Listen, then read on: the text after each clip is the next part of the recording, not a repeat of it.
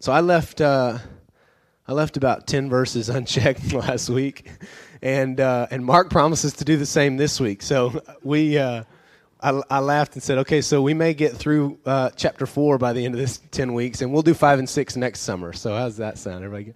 We'll leave you on a on a cliffhanger. No, I'm just kidding. We'll we will uh, we'll push through and uh, and get there, but uh, I think the Lord's doing some really cool stuff in these uh, these last few verses we've been in. So, uh, as the Lord has had us pause for a reason, we want you to just pause with us. There's something here uh, that's big that we want to uh, pay attention to when the Lord says, "Okay, let's slow down and really look here." So, uh, I'm going to pray and and bring Mark up. God, we we thank you for your word. We thank you for your presence. Holy Spirit, we thank you that you are here and in our midst. We thank you that your promise to us is to lead us into all truth. And we know that truth only comes from you. And so an encounter with you is the only way that we grow in truth. And so we just welcome your truth this morning. Uh, ask that our hearts and our minds would be uh, awake and available to what you want to speak over us. Because at the end of the day, God, we know where there is truth of the Lord, that there is transformation in us if we choose to uh, receive it and then live it out. So we just, uh, we welcome transformation. We ask for transformation because uh, we know you want to make us look more like Jesus today. And we welcome that. God, thank you for who you are. Thank you that your presence is here and that you are continuously good that your goodness never changes. So we thank you for that, uh, and we just ask for truth this morning. In Jesus' name, amen.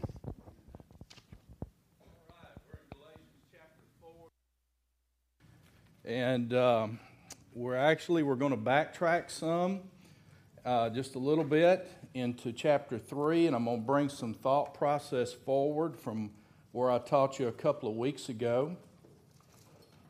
Get this powered up. Um, because chapter 4, you remember the Bible is not written, of course, in chapters and verses. We, man has divided that up, and that's okay. That's a good way for us to be able to, to study it and and kind of keep track of it and remember it.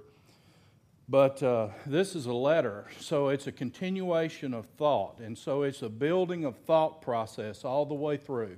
So Paul starts out by, by, by beginning the thought process and he is continuing it on. And he's using some illustration in there. And you remember a couple of weeks ago we talked about wills. You remember this word codicil? Anybody remember that? Some of you didn't even know. Somebody, I think it was Dave Miller. He's not here this morning, so I'll embarrass him. He said, "I didn't even know there was such a thing as a codicil." I said, "Come on, Dave. You know, you know that." So we talked about wills and codicils a little bit, and I'm familiar with that because Paul tries to use some language that they were familiar with and some concepts that they were familiar with. And as Kendall was teaching last week, he introduced something to us, and I want us to capitalize on this and kind of refresh your memory as well. But in chapter 2 of verse 4, it talks about a maturity date or a date set by the father, which was the date of inheritance of a child. And in their Roman culture, what they did was is that the father decided when it was time for the children, for his heirs, Remember this word heir. We're going to go back to this word several times today. He would uh, decide when his heirs, when his children would receive not only their inheritance, but actually that they would come into adulthood. And that was a time that was set forth by him, and he chose that time. And at that time, he would bestow upon his children, he would transfer, he would uh, his assets, the things that he owned, his possessions, and they would begin to come into their inheritance while the father was living and while they were living, and they would begin to enjoy the things that the father owned and the things that were his. And as part of that concept, he was teaching them stewardship of the things which he owned because he would not let them have full control of it until they had come to a point in their life where they were fully mature and had proven themselves that they could steward the things which did not belong to them. They actually belonged to the Father, but the Father decided, I'm going to begin to let you enjoy these things which I have. And that was a date that was set by the Father. Until that time, they were kept in a guardianship. This is the word tutor. We've talked about this now for about two or three weeks, where he introduces this concept. He wants to remind them that this is like, okay, this, this kingdom inheritance, who you are as God's children. This is like when the, uh, uh, you were a child. And in their Roman culture, in their, and in Greek society as well, they had these tutors who were more than just somebody who taught somebody a lesson. They were actually guardians. They worked for the father. They were his employee. Many times in their culture, they were actually slaves, and they were given charge over the children and they would teach the children and actually help to rear the children and bring them into stewardship and bring them into maturity. And he says that this is what the law was. Remember, we talked about that.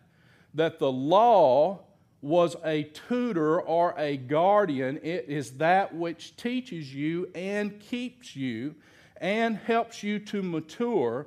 That the law is a guardian to you. But you are, there was the, the uh, we introduced the concept of the promise, remember, the promise, that there were, was a child of the promise, or there is one righteous seed.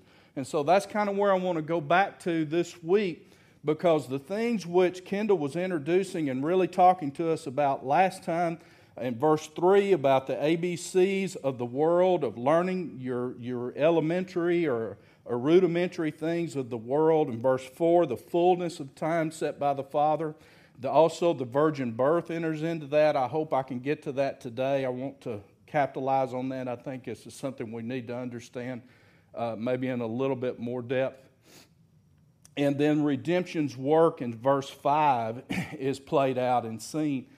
Now, I think uh, as I was studying this and trying to move forward, and I'm going to try to cover as much of chapter 4 as I possibly can today. but we are at a critical point here in chapter 4. I believe that we really need to nail down. We need to understand this. Because the Lord is trying, and Paul, the Lord through Paul, is trying to really relate to these Galatian people and to you and I who we are in Jesus Christ and how we have entered into a relationship with our Heavenly Father and what we have inherited and how we inherited it. I think we really need to nail these concepts down. And if you nail it down, this is going to help you tremendously. It'll, it'll make all kinds of things in Scripture really begin to make sense. You know, a lot of times we get we pull concepts out of Scripture, and we get this concept here, and we get this concept here, and we have all these concepts kind of floating around out there, kind of like bubbles, and we have a hard time tying that all together. Does that all? Does it all make sense? Uh, does one thing build on another? And the truth of the matter is, the Word of God from Genesis 1 to Revelation chapter 21, everything is building on one, one building block upon another. It's not abstract concepts. Everything flows together, it all fits together. It's like working a jigsaw puzzle. There's a whole lot of pieces and it's cut up, but when you begin to get the big picture and you see that picture, I don't know how you work a puzzle, but the only way I can work one, I got to have a picture on the front of the box. If I didn't have the picture on the front of the box, I couldn't work the puzzle because I can see it and then I begin to piece it all together. And this is how it is with studying Scripture. And this is one of those concepts about spiritual adoption and such that we really, really need to spend some time on and uh, get a good handle on. So, I hope you brought your tennis shoes because you're going to need them because we're going to run today. We're going to run today. All right. So hold your place there in chapter 4. And let's just back up to chapter 3. And I want to bring some things forward, beginning with verse 15.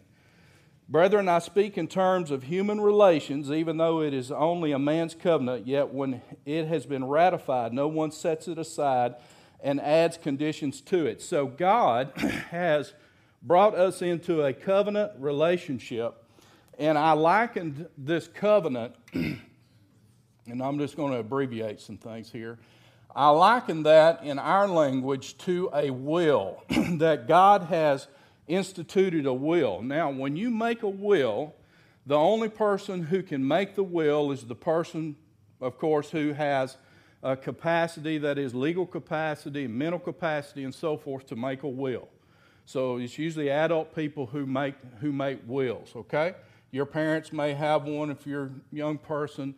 if, you're, if you're in adulthood, and especially if you have children, you need a will. I'll talk to you more about that later. I'm not an attorney, but you need a will, and I can tell you a whole lot of reasons why you need a will. All right, so God has entered into covenant relationship with a man, with man. He has made the covenant. He has drawn up the will, if you will. Sorry. he has drawn up the will. The only person, do you know who can change a will? The one who made it, and only the one who made it. No one else can change a will. Once a will has been set forth, it's legally drafted, so forth, been recognized, has been witnessed, and all the things that a will has to do, the only person who can ever change the will is the person who made the will. No one else can do anything to the will. Okay? So God entered into covenant relationship with man. He drafted the will only He could make the covenant, only He can make the will, and only He can make changes to the will or to the covenant. Okay? Only He can do that because He's the testator. He's the only one that can do that. All right. so, as He does that, He says to Abraham, Abraham, I am going to issue you this promise. This is the covenant between you and me that I am going to make your descendants as the sands of the seashore. All the generations who come after you, Abraham, are going to be blessed through you, through your righteous what? Heard it? Speak loud, speak proud. Seed. Okay? Now, I want us to understand that there, this is not plural seeds. This is extremely important. There is one seed. He says, I'm making a covenant with you through your righteous seed, singular. All of the nations of the world are going to be blessed through your seed. This is the covenant I make with you, Abraham. I've chosen you. I've called you up out of the Ur of the Chaldees, out of the Chaldean people. You're going to follow me. Abraham says, Yes, I will follow you. Abraham says, I want to be a part of this covenant. I will follow you. I will do what you ask of me to do. So God sets forth the terms of the covenant. He sets forth the terms of the will. Only He can change the will. He's the only one who dictates the terms of the will. Abraham says, Yes, I want to enter into relationship with you, and I believe that you will do what you say that you will do. I believe that this is the truth that you're going to bless me through my seed that is yet to come. A promise. Now, God did something later on. He made a codicil. Remember that word, to the will. And this is the law. He did not change his will, he did not change the covenant. But if I draft a will for the benefit of my wife and for the benefit of my children, I can change my will without negating my will. And I do that by this word codicil. I make an amendment to it. That's all it is. That's all it is. I make an amendment because something else has arisen over time that when I drafted my original will, when I made that original covenant, something unforeseen happened that I didn't count on, so I want to take care of that. Maybe I adopted a child. Maybe I had a child which passed away.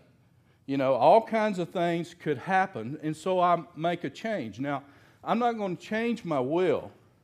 I'm just going to add something. I'm going to make an amendment. Or I've, choose, I've chosen that I want to benefit a charity or do something like that, part of my state to go to a, to a charity. And so I just make this change. and it's in order to take care of a problem that has arisen. And Paul says that the law is this guardian, this tutor that came about later on, subsequent to the promise or the will or the covenant. It doesn't change any of this. God has not changed the will. He has just taken care of a problem that has arisen. And the problem was is that mankind needed a tutor, needed a guardian, needed someone or something that would come along beside them and teach them what it is that they were lacking. And what they were lacking, what you and I lacked as, as human beings, is, is that we needed this law to show us and prove to us that we needed to be we needed to be able to be a part of this covenant which God had made and to show us that we could not earn it or deserve it. It also brought law and order to the world in which man was living because man was multiplying. There was getting to be more and more people, and there needed to be some order, and the law did that. So he changed, he added to his will. He did not change it. He did not change the terms of the promise. He did not change even the beneficiary of the will. He just made an amendment to the will in the form of a codicil. That's how you do that. Now, Paul is using a lot of this very language and this concept to get these Galatian people to understand who they are and how they have come into relationship with the Heavenly Father. Okay, so this is not language that's just wasted. I'm just changing some of these words around to make it a little bit more modern and something that, that you and I could relate to maybe a little bit more easily. Things that we have heard, terms that we are a little bit more familiar with in today's language. so, verse 16 of 3 Now the promises were spoken to Abraham and to his what? offspring, his seed, singular. Very important. He does not say, and to seeds, as referring to many, but rather to one, and to your seed, that is Christ. Have you ever wondered why God decided that Abraham and Sarah would only have one child. You ever thought about that? That they would only have one child between the union of the two of them. Very important.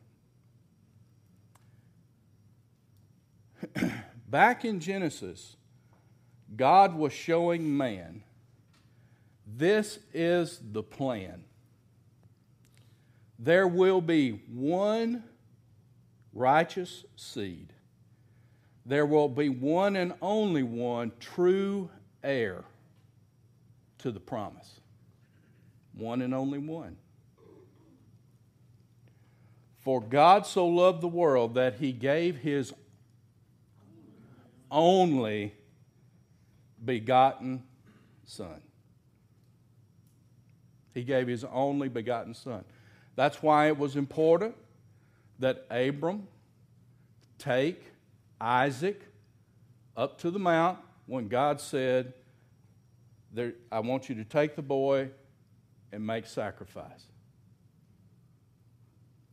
Because God was already showing this is the pattern for one righteous seed. Because I will have one son, and he will have to sacrifice for the benefit of everybody else. This is something that crossed my mind.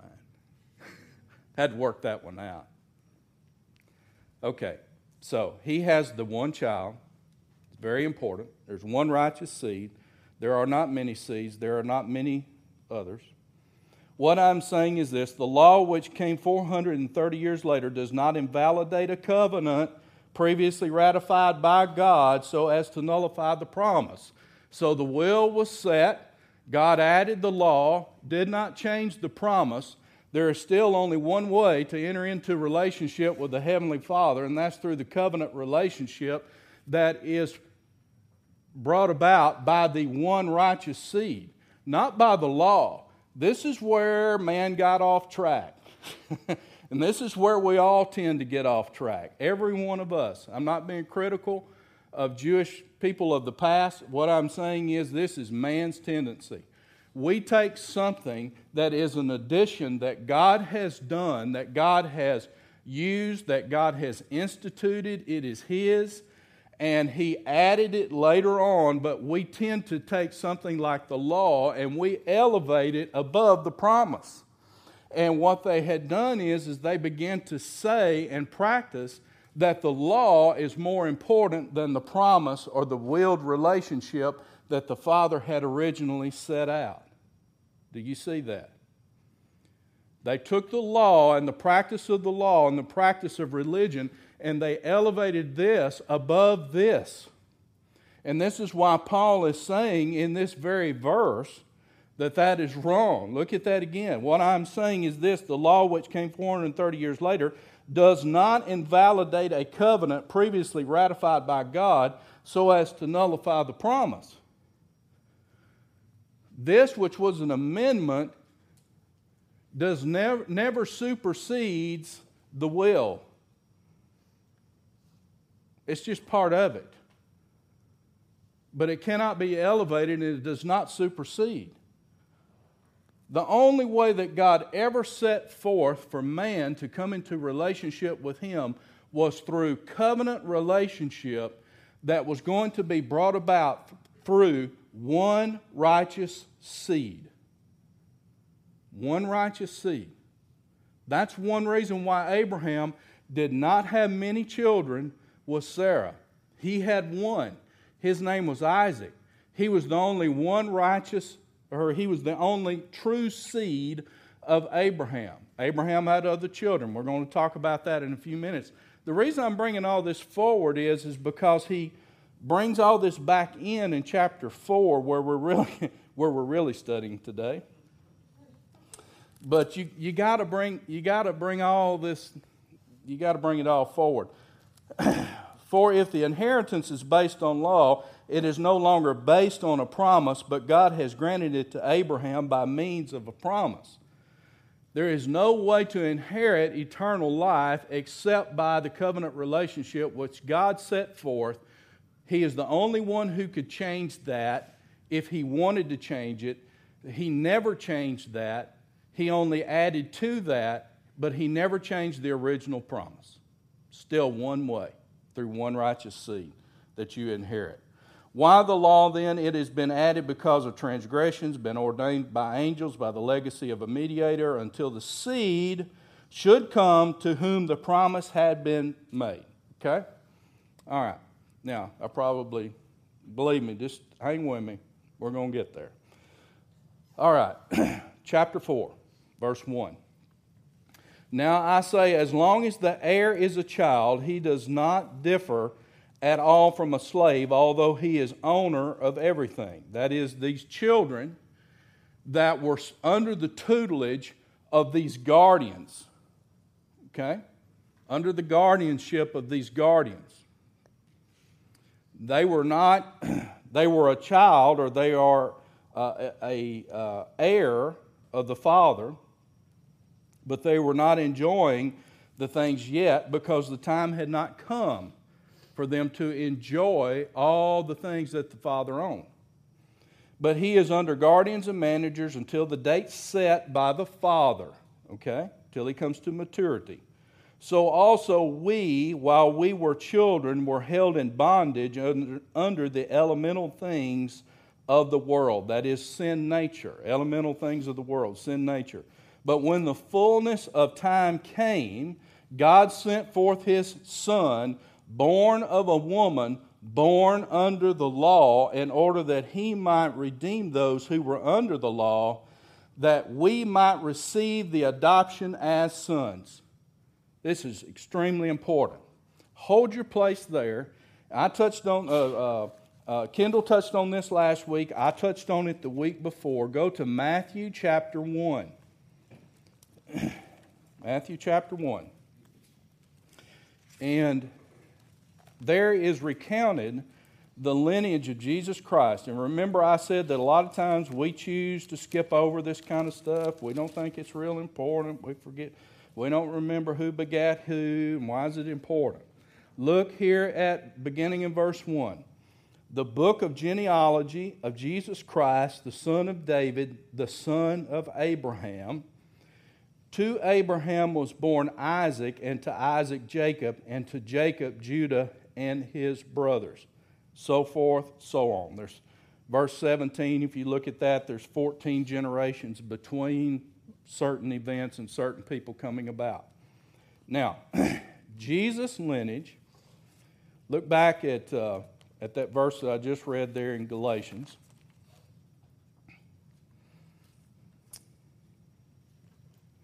In verse 4, but when the fullness of time came, God for, sent forth his Son, born of a woman, born under the law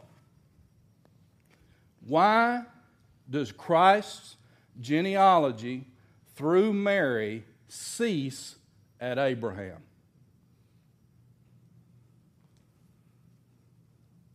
Why not trace him all the way back to Adam? Promise wasn't given to Adam. Good. The promise was given to Abraham Adam had a problem, right? And it wasn't Eve. we like to blame her, but Adam had a problem.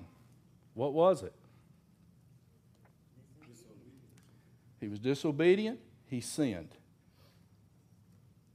And because he sinned, everyone who comes out of the lineage of Adam has a sin nature. Everyone who is born from the lineage of Adam, and that's you and I,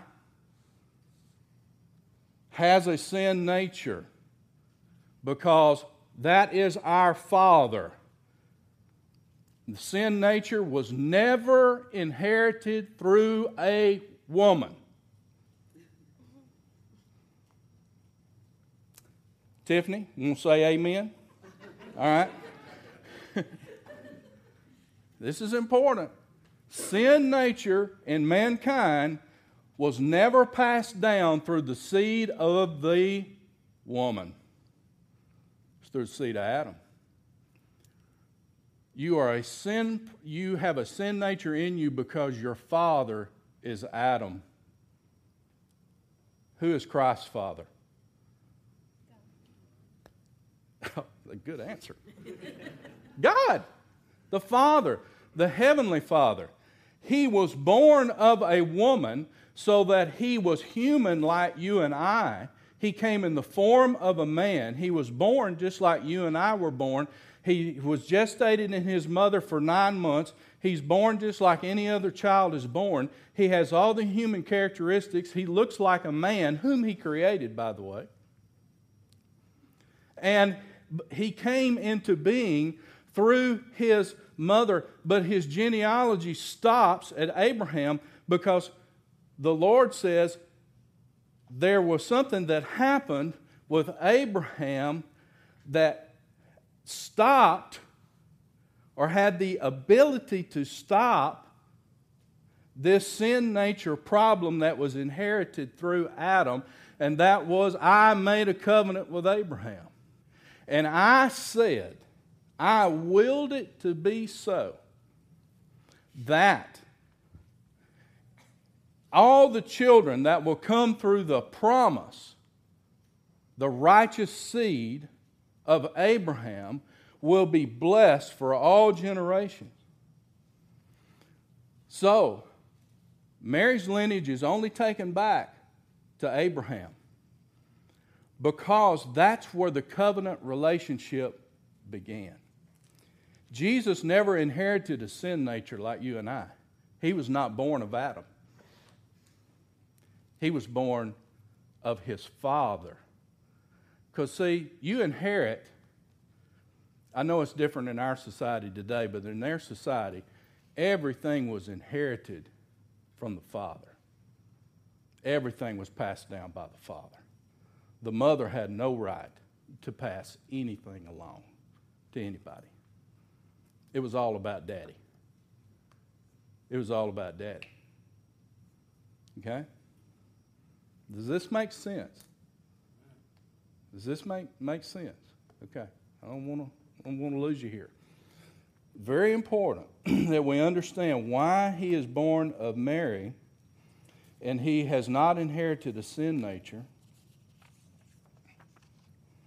in all of this.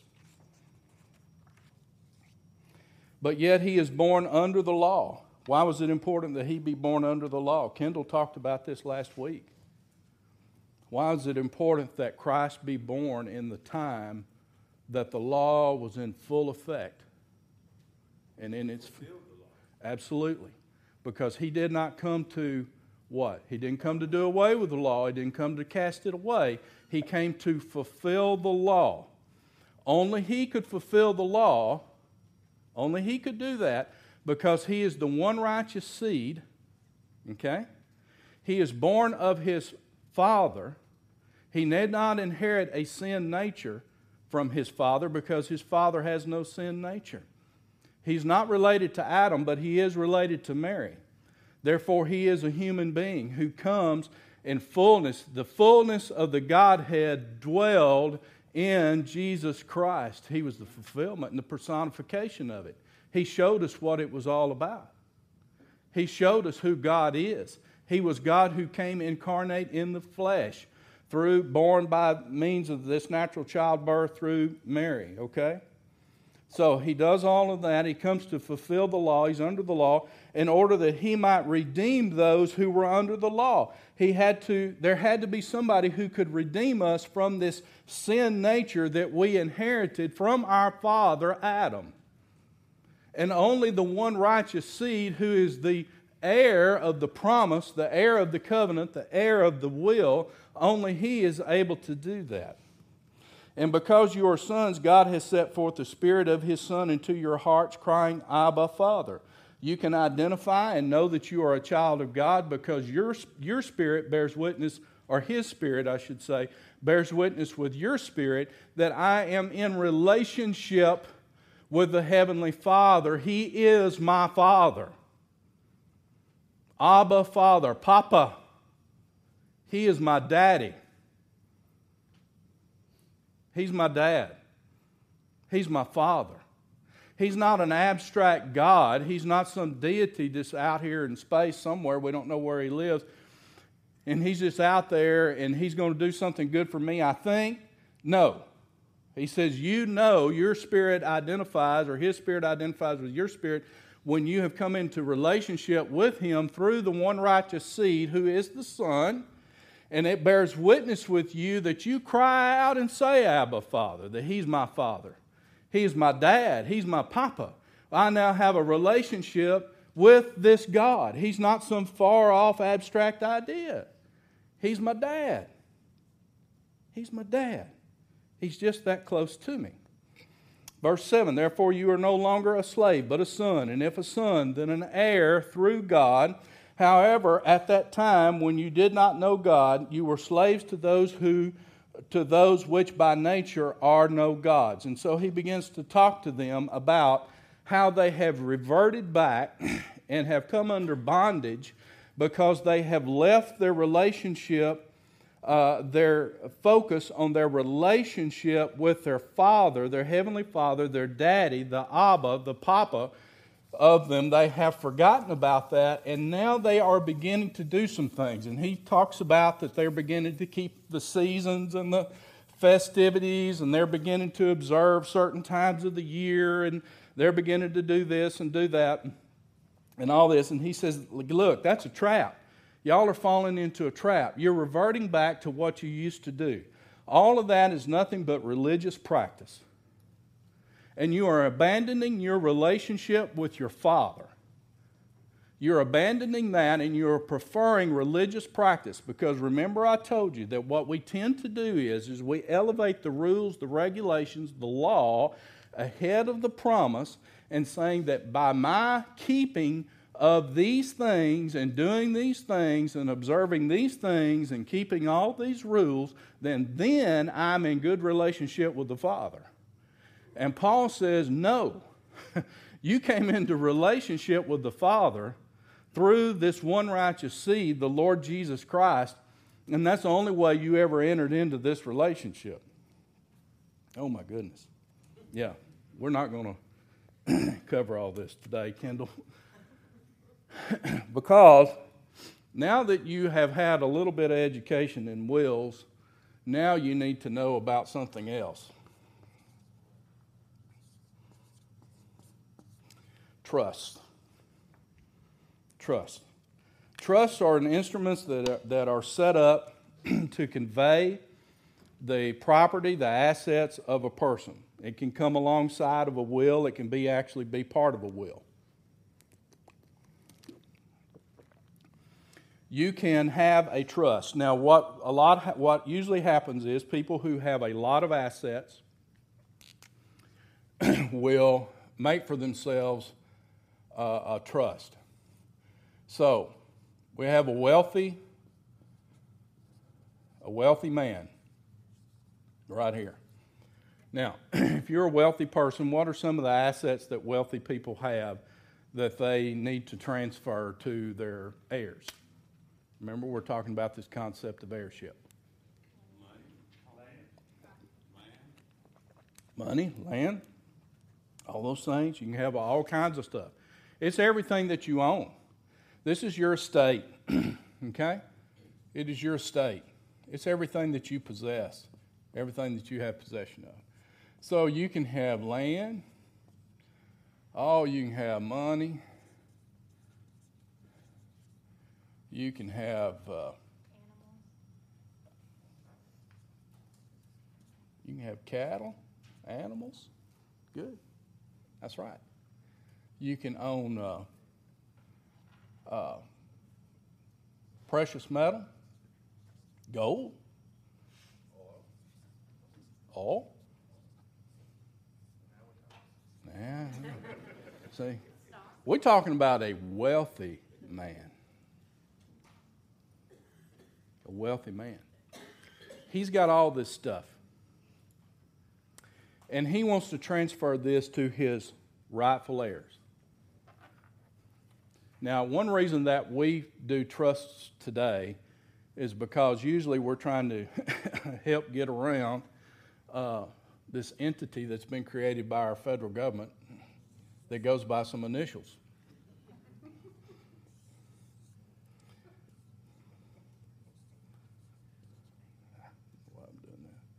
Called the IRS. because we want our children, we want our beneficiaries, we want our kids, our grandkids, whomever, we want them to benefit from all of the stuff that we have, but we don't want them to get too much of it. They're going to get some of it. Sorry, they are going to get some of it. But we don't want them to get too much of it. So we transfer all of these things into a trust for the benefit of our heirs.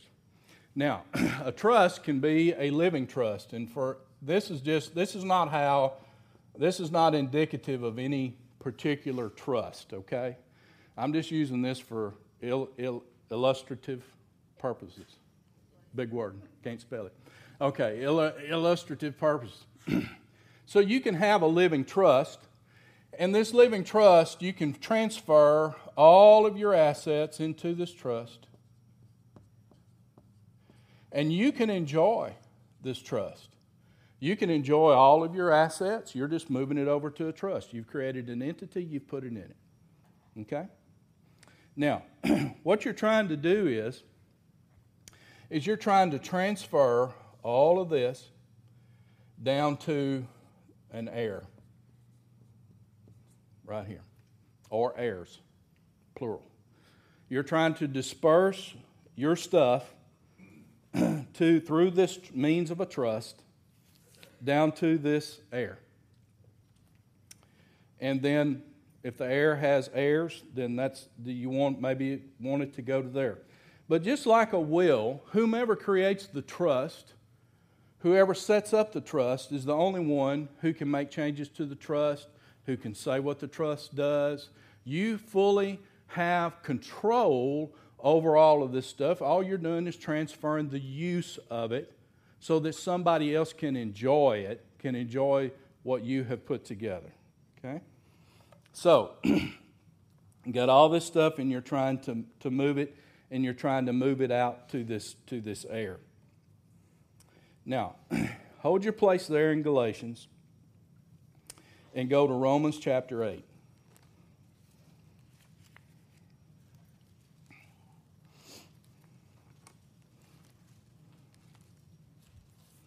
Romans chapter 8. Let's look at verses 15 through 18. For you have not received a spirit of slavery leading to fear again. This sounds a lot like this language that we just read in Galatians.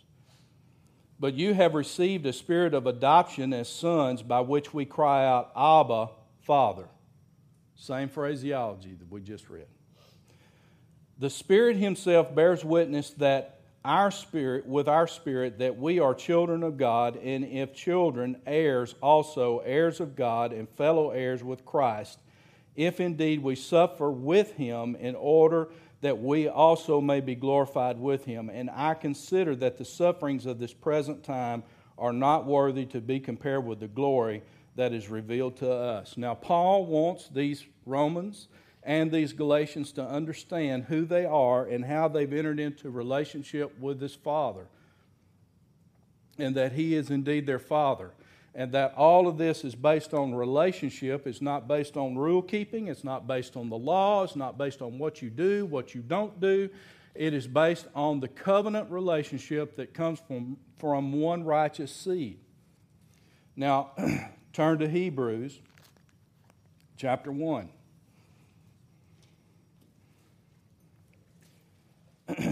To understand Scripture, you got to use a whole lot of other Scripture. A lot of time. Hebrews 1. God, after He spoke long ago to the fathers in the, in the prophets in many portions and in many ways, in these last days has spoken to us in His Son, whom He appointed heir of all things, through whom he made the world. So, this wealthy person, as you can well imagine, because I'm so. Uh, no. Creative, is God Himself. This is God. He owns it all, right? He owns the cattle on a thousand hills. He owns the hills on which they're on. He owns the money. He owns the oil underneath the ground. He owns it all. He owns the gold and the silver and all those types of things. He says, I want to, my heir, I have one heir, right? Look back at Hebrews. This is what the writer in Hebrews says. In last days, he has spoken to us in his Son, whom he appointed heir of all things. This heir enjoys everything that belongs to the Father. Everything that has been transferred into this trust, into this living trust, this heir enjoys all of it. He is appointed, he is the heir, he is the rightful owner of everything that this person owns. He is the heir, he's one heir. And again, this heirship or this seedship is singular. There is one heir to all of this. There's one heir. So, verse 3 and he is the radiance and he is the radiance of his glory that is the glory of the father and the exact representation of his nature and upholds all things uh, by the world of his power, by the word of his power, when he had made purification, when he had made purification of sins, he sat down at the right hand of the majesty on high. So everything that belongs to this man has been transferred, this is just for illustration purposes, has been transferred to a trust for the benefit of his heir. Now, this man still, he still enjoys everything that's in this trust, but also he has made it possible for this person, whom is, is his heir, to enjoy everything that is in his trust as well. So they own it all together now. It's all theirs, it belongs to them, everything that's there. But there is a problem. There are, uh, he just has this one heir. But this man is a very, uh, is a very benevolent person. And he sees all these other persons that are out here that are not enjoying all the stuff that he and his son enjoy. And so he wants them to be able to enjoy all the things that he and his one heir, he is he wants to give it away to someone else. But in his will, he said, I can only give it to one. I can only give it to this one heir. This one heir. He's the one that's going to inherit it all. But I see all these other people that I want them to be able to enjoy this. So what does he do?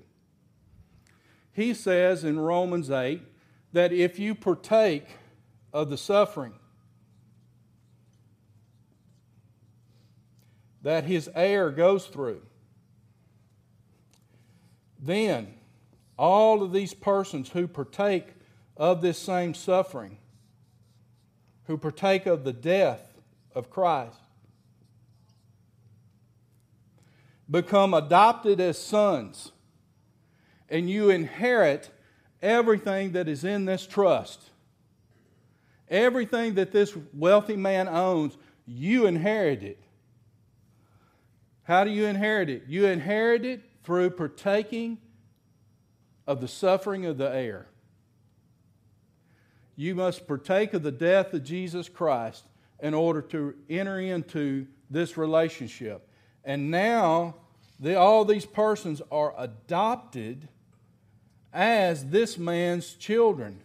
And now they are all also heirs with this heir. Have you ever heard that you are a joint heir with Jesus Christ? Somebody needs to say amen. Somebody needs to say it real loud. because the father, who is this wealthy man in my illustration here, has chosen to do all of this. He chose to do it. Now, he set forth the terms in the very beginning and says, You cannot inherit unless you inherit through my direct heir, which there is only one of. So he sets the terms and says, This is how you get to partake with my heir, and you can become a joint heir alongside of him if you partake in his sufferings, if you partake in his death, if you recognize that he is the one righteous heir, if you recognize that he is the one and the only one, and you decide that, yes, I do want to have a relationship with this father, I understand that I can only have the relationship and be adopted and enter into this familyhood of this, of this one father, that I can only do that by partaking of the heir. I got to do it by the means which he has set forth in his will that says you can inherit if you do this. And we choose to do that.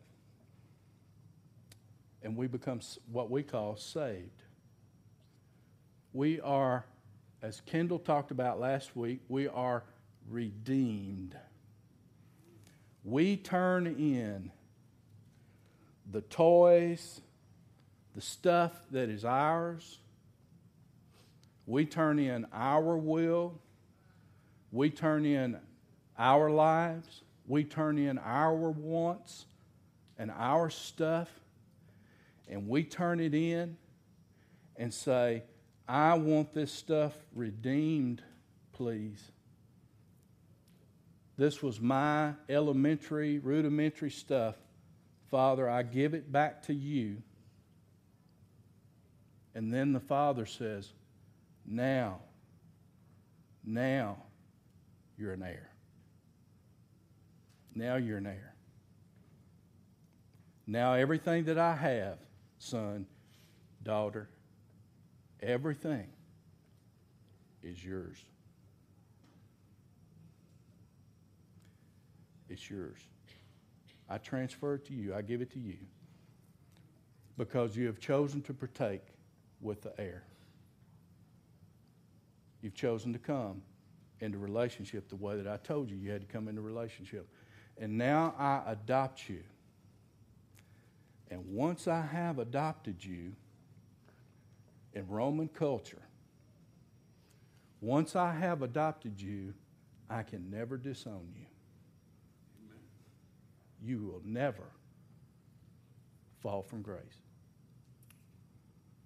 You can't be bad enough. You can't do stuff that's going to disinherit you from the Father. When the Father says, I adopt you as my, my child, you are my child forevermore. And I cannot disinherit you. And I cannot take away from you. You're mine. And you partake.